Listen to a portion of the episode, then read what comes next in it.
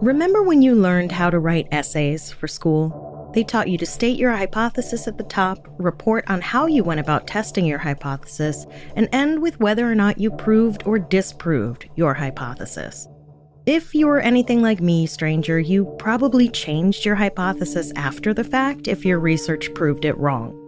This is why I write creative nonfiction and not scientific essays, you see. But a true scientist knows that however deeply they believe their hypothesis to be true, if they do their research thoroughly and carefully, they may find out they were wrong. And rather than change their hypothesis, of course, a true scientist knows that if they were wrong, there's probably a lot more research to be done. Welcome to Strange and Unexplained with me, Daisy Egan. I'm a person who has disparaged ghosts as not existing so many times that probably when I die, they'll make me sit in the corner with a dunce cap on for all of eternity.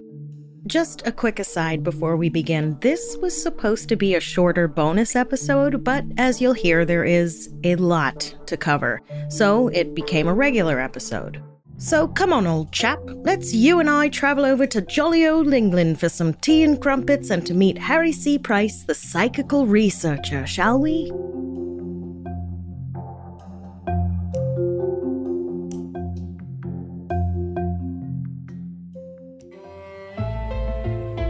Despite being born in London in 1881, Harry C. Price liked to tell people he was a Shropshire lad. This would be like claiming you were born in Newark, New Jersey when you were actually born in New York City. Like, why would you do that? Price went to school at Haberdasher's Aske Hatcham Boys School, which I thought was a hat making school, but it was just a regular school with a specialization in music. He was a productive teenager, at 15, he founded the Carlton Dramatic Society, an amateur theater group in Wimbledon, and wrote plays, including a drama called The Skeptic about a poltergeist that he claimed was based on an experience he had in a haunted mansion in Shropshire. In early 1908, Price began writing for a few local papers. It seemed that what he was writing about were his own experiences in archaeology, which he had taken up as a hobby. He boasted that he had a talent for finding clean antiques. I can't find a definition of what a clean antique is. When I Google it, I just get a bunch of websites explaining how to clean antiques. If I had to guess, I'd say it meant that the antiques he found were in particularly good shape, or that they were verified authentic. One of Price's clean antiques was a silver ingot that was stamped sometime in the early 400s in the Roman Empire. But the truth will out, as my buddy Willie Shake said to me once at a party in the Pacific Palisades in the early 2000s. And in 1910, historians at the Society of Antiquaries examined the ingot and were like, nah, bro, this shit is fake. The 1920s saw a rise in interest in ghost stories and paranormal phenomena in the UK and Europe. Much like how the spiritualist movement in the States came about after the Civil War, when people had experienced so much death and loss and found comfort in the idea that their loved ones were waiting just on the other side of the ether to communicate with them if they could just figure out how. In Europe, after World War I, there was a lot of the same kind of sentiment with a movement away from traditional churches and religion and a growing belief in mysticism. Price, who was very much a part of this movement, joined the Magic Circle, which was basically just a club for magicians, where he became skilled at sleight of hand and general stage magic. And so, it seems, Price found himself at a crossroads. He had a propensity to make false claims and even falsified evidence of such claims with varying degrees of success. He could either continue down that road, or he could take everything he'd learned about trickery and so called magic and use it to expose fraud. You know, if you can't join him, beat him. So in 1920, Price joined the Society for Psychical Research and set about not just to expose people fraudulently claiming to be able to reach over to the other side, but to see if he could find anyone who actually could.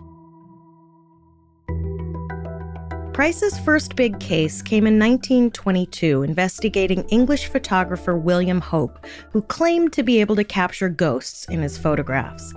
Price gave Hope film plates that were marked and found that when the final photos were revealed, Hope had not used the plates Price gave him, but had in fact swapped them out for plates that already had one image exposed on them. That way, when he took the second photo, the figure from the first photo would appear faded and ghostly, while the person posing for the second photo would appear as normal, making it look like there was a ghost beside them. Hope's defenders tried to claim that Price wasn't a reliable investigator because he himself used trickery to try to expose Hope. And, like, okay, but then how else was he supposed to conduct his investigation? From there, Price and his colleague Eric Dingwall traveled to Munich and helped expose medium Willi Schneider as a fraud, and then a few years later exposed his brother Rudi Schneider. Price was nothing if not incredibly thorough in his investigations, observing Rudi more than 50 times. Price, while impressed with Rudi's tricks, was able to explain the mechanics of all of them. He was like, cool trick, here's how it works. By 1925, Price had parted ways with the Society for Psychical Research, aka SPR, because it seems they were most inclined to be drawn in by people whom Price considered to be scammers. So Price took his ball and went home and formed his own psychical research organization, the National Library of Psychical Research. Meanwhile, the SPR was, according to Price, going around oohing and eyeing over a woman named Helen Duncan, who claimed she could produce ectoplasm from her body as proof, I guess, that spirits were visiting her. Price struggled to get Duncan to let him even watch one of her demonstrations. But when he made an offer of payment of 50 pounds, Duncan finally agreed. When Duncan arrived, Price and his colleagues examined her clothes very thoroughly to make sure she wasn't smuggling anything in. Satisfied that she wasn't packing tricks, they went into what Price called the seance room, which is where he brought all so called mediums for testing and observation. There, he could be assured nothing was rigged in the floors or walls or whatever other tricks people use to make it seem like ghosts are about. Duncan went behind a curtain and emerged covered in yards of white gauze, some of which was up her nose and some that was in her mouth. Price later described the gauze this way It was about 30 inches wide and rather damp. It felt exactly like my summer weight undervest. I stretched it, and the tactile impression was exactly as if I held a piece of cheesecloth. I smelt it, and even the odour was reminiscent of a bit of ripe gorgonzola. Mmm, that sounds like one delicious spirit. Price would later write I must say that I was deeply impressed. I was impressed with the brazen effrontery that prompted the Duncans to come to my laboratory in an attempt to put over their stuff on our experts. I was impressed with the amazing credulity of the spiritualists who had sat with the Duncans for six solid months, and with the fact that they had advertised her phenomena as genuine. What Price couldn't figure out was where Duncan was hiding this stuff. He asked to x ray Duncan, to which she agreed, but when it came time for the x ray, she jumped up and punched one of Price's colleagues in the face and ran out into the street screaming at the top of her lungs and could only be calmed by her husband. Needless to say, Price was not yet convinced she was legit. In another session, Duncan agreed to let Price's researchers cut a piece of ectoplasm from her while she screamed in pain. It turned out to be quite the act, as Mrs. Duncan's spirits were revealed to be made out of chewed up paper dipped in egg white. And as for the yards of stuff that Price thought looked and smelled an awful lot like cheesecloth, later the Duncans' maid would come forward and admit that she was asked to buy a length of butter muslin and that after a seance, Mrs. Duncan used to get me to wash out a length of this muslin. The muslin had a rotten smell. It put me in mind of the smell of urine. She would give it to me just as she had used it, and then it would be much stained and slimy. You know, it smells a lot like urine, stomach bile. This woman was swallowing the equivalent of cheesecloth and then regurgitating it on command. Yards and yards of it, okay? Okay. Inexplicably, Duncan agreed to another examination with Price and his team, but she and her husband hightailed it to Scotland before it could happen. Price claimed that the spiritualists in Scotland welcomed Duncan with open arms and didn't seem at all aware that she was a complete fraud. Duncan offered photo evidence of the ghosts that she claimed to communicate with during her seances, and they are, well, you know that one neighbor who's really into Halloween, but also DIY and also not great at DIY, otherwise known as me? It's like she went to a costume shop and bought masks of the characters used in those old Punch and Judy puppet shows and put them on drapey clothes on wire hangers. How she thought anyone was going to look at that nonsense and be like, why, this woman is the genuine article, is beyond me. This woman was one bird short of a cuckoo clock, is what she was. In another very long and detailed piece he wrote in 1927, Price recounts receiving a wooden box sealed with metal bands and a letter stating, in part, The box I am now sending you was entrusted to Rebecca Pengarth by Joanna Southcott on her deathbed with a dying injunction that it was to be opened only in the time of dire national need and in the presence of a number of bishops the contents of the box would reveal to an astonished nation means of saving the country and would benefit the common weal. Rebecca Pengarth had, I am told, to swear the most awful oaths that under no circumstances would she allow the box to be opened except under the sworn conditions. Those conditions included that the box had to be opened in the presence of 24 bishops who had spent seven days studying the writings of Joanna Southcott, the owner of the box. Easy, right? Southcott was an English woman who worked as a servant in the 1700s. In a book she published in 1801 called Strange Effects of Faith, Joanna claimed to have been visited by a spirit of prophecy who told her her mission was to reveal the true meaning of the Bible, which had been closed up till her time, when God saw fit to reveal it through a woman. End quote. Over time, Joanna came to believe that she was Jesus Christ, but then real Jesus visited her and was like, nah, girl, I want you to be my wife. And then, despite being a virgin herself, though she had a female companion for many years, and also being 65 years old, Joanna found herself pregnant with what she believed was the second coming. By then, she'd gathered quite a following 144,000 people who called themselves South Southcottians and were ecstatic at the news that Christ was about to be reborn.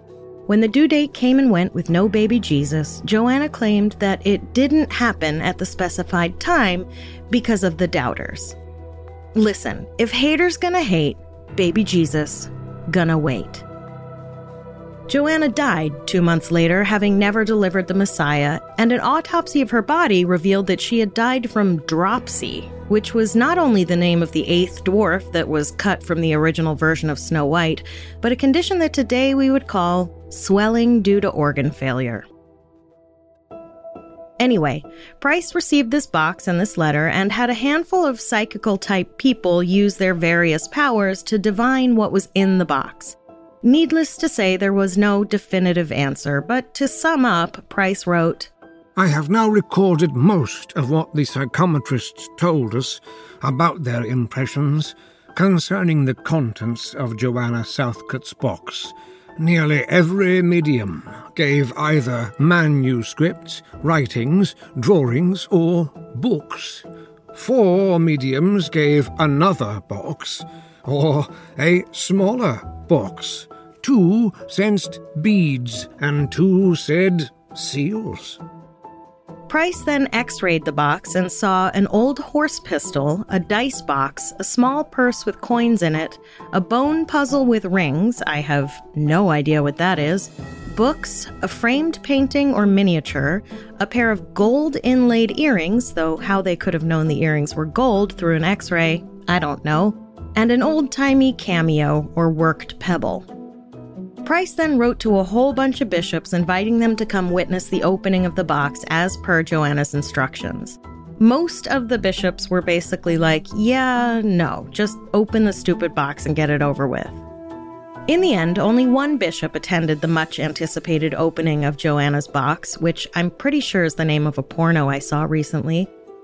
There were 56 items in the box, including some romance novels, a doily cap, a lottery ticket from 1796, the horse pistol, which was rusted over, the gold earrings, and some other miscellany. The purse had a bunch of coins in it, some of which were rare and valuable, but hardly, I would imagine, enough to save England from some unnamed doom. Nonetheless, there were still people who remained faithful Southcottians, even a hundred years after Joanna's death. They claimed that whatever it was that she'd put in a box that would save the country must just be in another box. Sure. After all that, Price's final conclusion of the whole affair was that Joanna Southcott was simply a genius at getting publicity, even in death. Strangers, Embrace Pet Insurance is back to tell you they've got your pet's back when their back gets injured. With the cost of healthcare rising, including veterinary costs, getting your pets covered with Embrace Pet Insurance isn't a luxury, it's common sense. In fact, one year of pet insurance can cost less than one emergency visit to the vet. Listen, I love my dogs, but they can be a disaster, and cats can be a catastrophe. That's literally where the word comes from. Don't look that up. They get themselves into all kinds of nonsense, thinking they can jump from the top of the fridge to the couch, which is clear across the house, or thinking that the chocolate cake you left on the counter looks like a delicious snack. Oh, you can hear my dogs now. There they are. When my puppy Noodle got into my medication, I found out it was going to cost me over a $100 just to talk to someone on the phone at the Animal Poison Control. With Embrace Pet Insurance, when disaster strikes, I can call the hotline and figure out what steps to take to keep my precious fur babies healthy. Plus, unlike human insurance, Noodle has a lot of opinions about this. With Embrace, I can take my dogs to any vet or emergency animal clinic. I don't have to figure out who's in network. They all are. There's a multi pet discount, which I clearly use, and a wellness rewards program that prioritizes preventative care. Don't wait for the unexpected to happen. Join the massive community of pet owners who trust Embrace Pet Insurance to protect their pet. Head to embracepetinsurance.com/strange and sign up for pet insurance today. Make sure you go to embracepetinsurance.com/strange or else they won't know I sent you. That's embracepetinsurance.com/strange.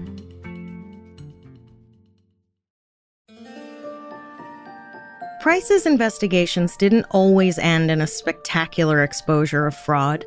There were some cases that Price couldn't use science to explain away.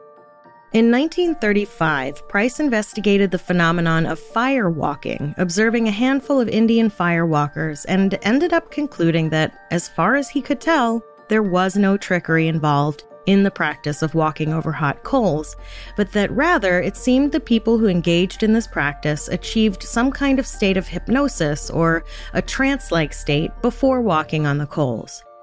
Whereas I tried to take a one centimeter splinter out of my son's foot the other day and he screamed so loud, the neighbor texted asking if everything was okay. Anyway, it was the meditation, Price believed, that explained how the firewalkers seemed impervious to the pain. But what he couldn't explain was how their feet seemed completely undamaged by the coals. He even made sure the firewalkers weren't applying some kind of salve or ointment to their feet ahead of time, but failed to uncover any scientific or practical explanation for the phenomenon. In 1926, Price traveled to Vienna to meet a 13 year old Romanian girl named Eleanor Zugun, who was thought to have been possessed by the devil. Price was impressed enough by Eleanor's case that he brought her back to London to conduct more controlled experiments in his own seance room and lab. A year earlier, Eleanor had been sent to live with her grandparents in the village of Buhai. After only a few days, stones, bricks, and a large piece of porcelain came flying through the windows, breaking them, and landed at her feet. This was in the middle of the day, and no one was seen throwing the missiles. Then, things inside the house allegedly started falling off shelves and tables for no reason and landing at her feet. Price wrote that The simple peasants thought that the girl was bewitched or possessed by the devil and sent her back home. But things were not any better back at home.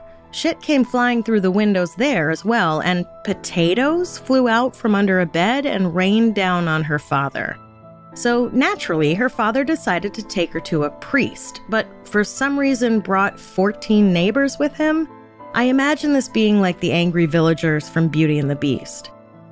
The local priest was very old and bedridden, but the angry mob brought Eleanor to him, and Price described it this way Soon after Eleanor had entered his room, an iron vessel, which had before been placed on a stand, suddenly burst into many pieces. Immediately afterwards, an earthen vessel which had been on the hearth also burst. The splinters were thrown into the court. Scarcely had the people recovered from the shock when both inner windows broke, and one of the splinters fell into the room. The outside windows remained intact. The teacher, looking through the window alone, saw a big chest which stood against the wall move backwards and forwards, as well as from side to side of its own volition. Only one young man Joan Ostafy had remained in the room. When he saw the chest moving, he stopped it, saying, Wait, Devil.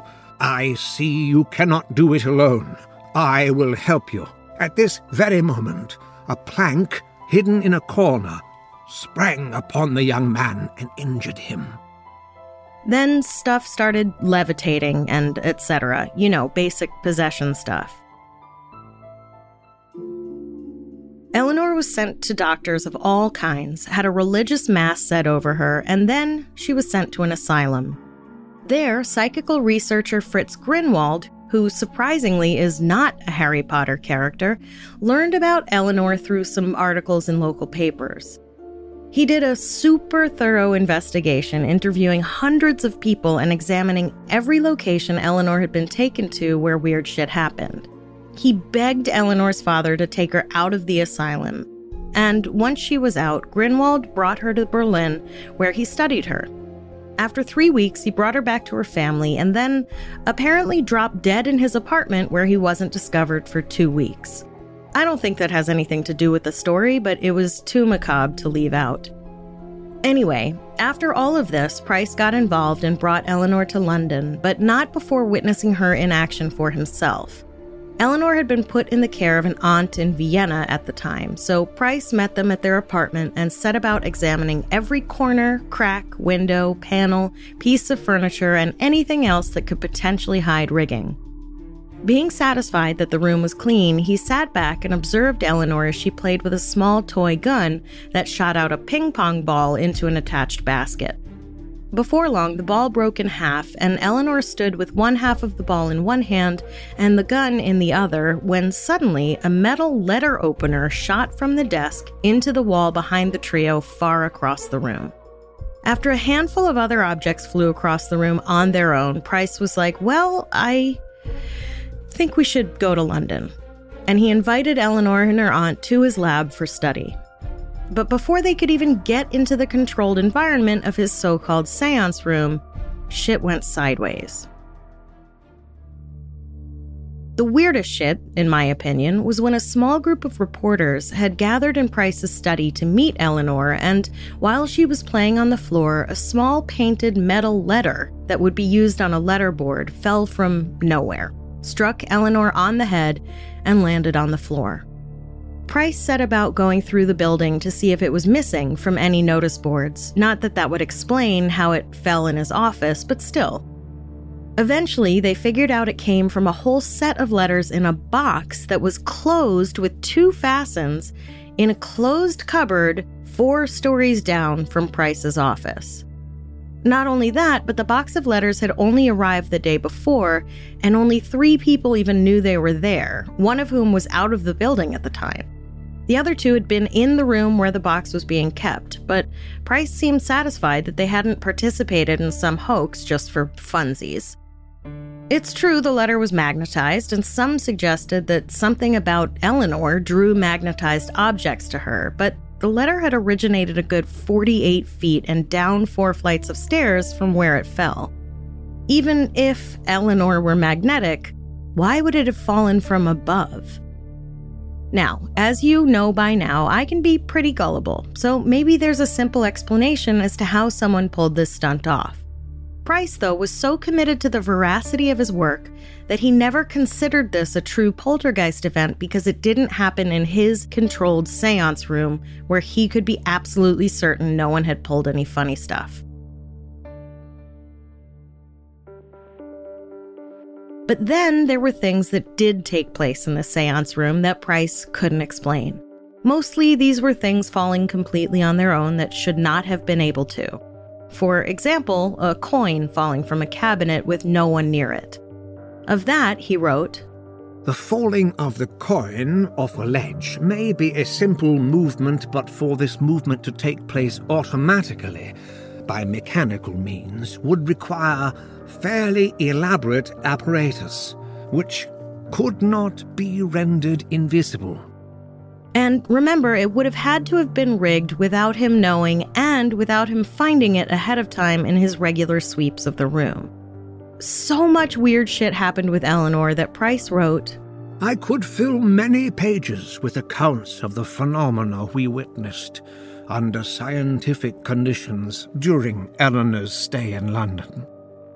But it wasn't just things falling from the sky or falling across the room. Eleanor also experienced stigmata, which Price absolutely could not find a mechanical reason for. He wrote Eleanor had an idée fixe that Dracu, the Romanian devil, used to bite and otherwise maltreat her, an obsession that we tried to eradicate without success. The painful wheals, teeth marks, and scarifyings that she experienced were more than a match for our logic. Needless to say, Eleanor was being monitored very closely, so while it wouldn't have been impossible for her to inflict herself with the marks, it would have been difficult. And while he admitted that the teeth marks that were left on her skin could have come from her own teeth and were always made in a spot that she could access with her mouth, there were a few things he couldn't explain away. One, she would cry out in pain, and then her sleeve had to be rolled up. And this is Victorian era England. We're not talking about a poly cotton blend that you can just push up your arm. There were likely multiple buttons involved. She wouldn't have been able to roll up her sleeve, bite herself, and roll her sleeve back down in time for the wounds to be as fresh as they were. Two, Price said in at least one instance, Eleanor cried out in pain and immediately ran over and pointed to her chest, and her aunt would have had to undo her entire bodice and then lift her camisole to reveal scratch marks. It's not like Eleanor was rocking razor sharp talons. And if she was, where were the scratch marks on the outside of her clothes? And don't try to tell me she was hiding pins or something inside her clothes. You don't think Price would have checked for that? Who do you think this guy is, anyhow? He's no amateur. And three, the wounds always healed up extremely quickly while Price and others looked on. They would stand there and watch the wounds, whether they were teeth marks or scratches, as they scarred up and then smoothed over. Furthermore, a few colleagues of Price reported watching the marks appear in real time, so, you know, there's that too. As for Eleanor, Price's conclusion was basically listen, bros, I don't know what to tell you, but this shit is legit.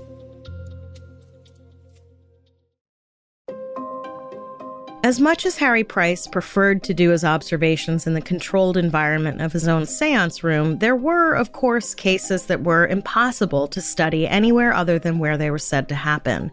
It's easy enough to bring a woman who regurgitates cheesecloth to your lab, but an entire haunted house? Not so much.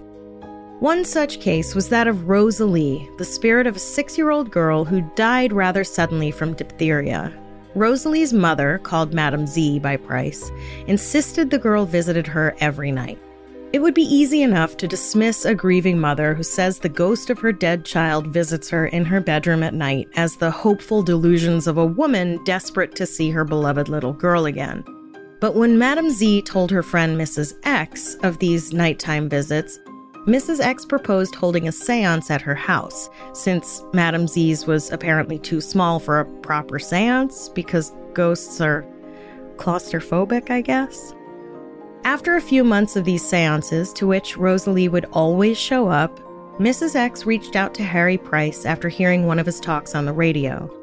She invited him to her home to witness a seance for himself. Price agreed to come sit with the woman and Mrs. X's family, who also attended these weekly seances. But he had to agree to a list of rules, which were basically don't be an asshole, don't speak without permission, don't touch anything without permission, just sit there quietly until the hosts tell you you can do anything. Basic rules every man should follow. I'm kidding, I'm kidding. Some of my best friends are men. Price went over the house inside and out with extreme care. He sealed every window and door with tape with his initials on them. In the seance room, he also examined every piece of furniture inside and out, poured cornstarch in a circle on the floor around the chairs, and in the fireplace, he put down a piece of newspaper, covered that with cornstarch, and wrote his initials in the cornstarch. Then the seance began. The lights were turned off, Mr. X turned on the radio for a few minutes for some reason, not exceptionally loud or anything, and they sat in silence for a while until Madame Z started calling out, Rosalie! And eventually, Price wrote, Mrs. X leaned toward me and whispered, Rosalie is here. Don't speak. At the same moment, I too realized that there was something quite close to me I neither heard nor saw anything, but the sensation was an olfactory one. I seemed to smell something that was not there previously. It was a strange, not unpleasant smell. Everyone was silent except for the rather distressing emotion of the mother. The next sound I heard was a sort of shuffling of feet on my left the same moment as something slightly touched the back of my left hand, which was resting on my knee. It felt soft and a little warm. I did not attempt to feel what had touched me, but sat very still. After a few minutes, Mrs. X asked the mother whether I could touch the materialization. Permission was given, and I stretched out my left arm and, to my amazement, it came in contact with, apparently, the nude figure of a little girl aged about six years.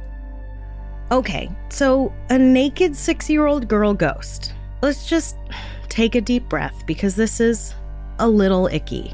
Let's just try to remember this is a ghost he's talking about. I estimated her height at about three feet seven inches. I could feel her hair, long and soft, falling over her shoulders.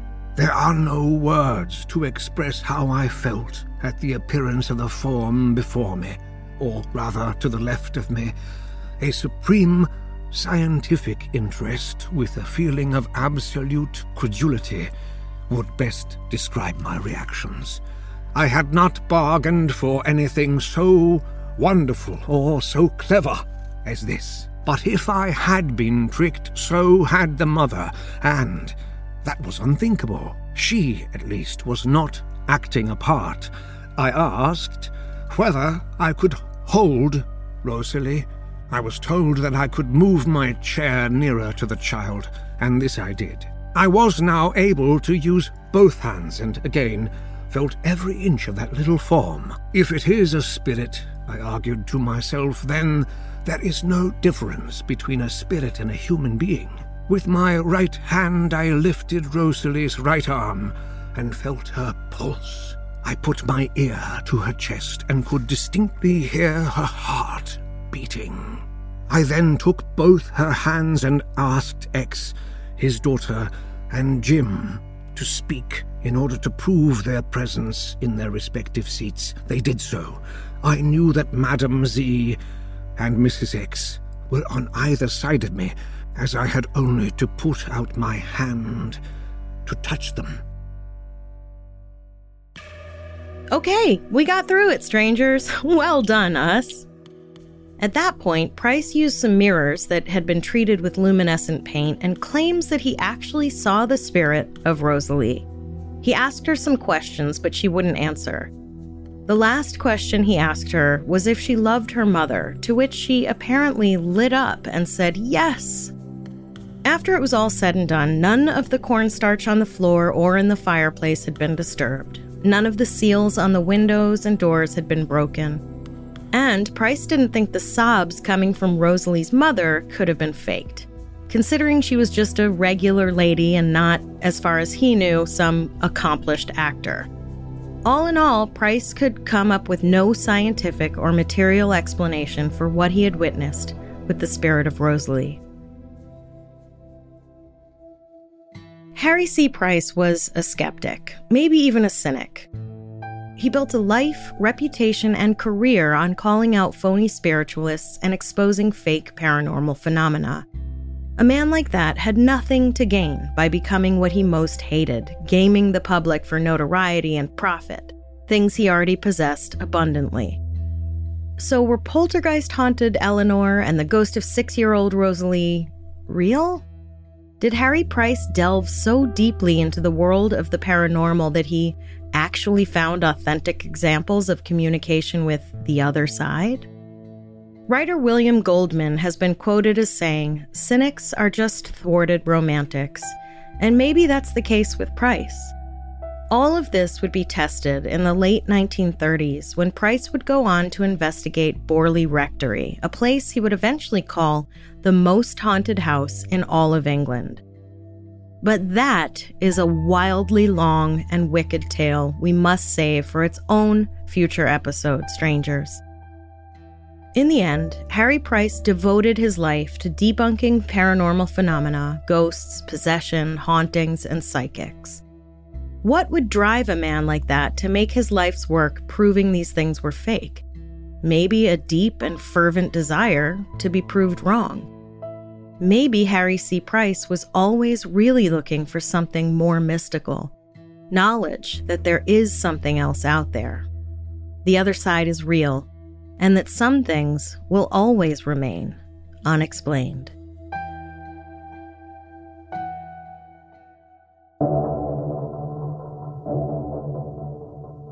Next time on Strange and Unexplained, they say Australia is trying to kill you. Usually it's some kind of wild animal. But for Gilbert Bogle and Margaret Chandler, the culprit was so fast and silent that to this day, no one really knows what killed them. Can't get enough strange and unexplained? Join us over on Patreon for three bonus episodes a month for just $5. Or for 7 bucks, you get three bonus episodes and all the regular episodes ad-free. Just go to patreon.com slash strange and unexplained. Strange and Unexplained is a production of the Obsessed Network and is produced by Natalie Grillo and Angela Palladino. This episode was written by me, Daisy Egan, researched by Jess McKillop, edited by Eve Kerrigan, and sound engineered and mixed by Jennifer Swatek. Our voice actors for this episode were Luther Creek and Jordan Kai Burnett. We have a lot of fascinating and bizarre stories to share with you this season, but we want to hear your episode suggestions as well. If you have an idea for an episode we should cover, whether it's a well known case or something that happened in your town that the world hasn't heard about yet, head over to our website, strangeandunexplainedpod.com, and fill out the contact form. You can also check out the Strange and Unexplained Facebook group to join in the conversation. If you like our show, please do help us out by giving us a five star rating and a glowing review wherever you listen to podcasts. If you don't like the show, feel free to give a one star and a scathing review. The name of the podcast is Fash the Nation. Yikes.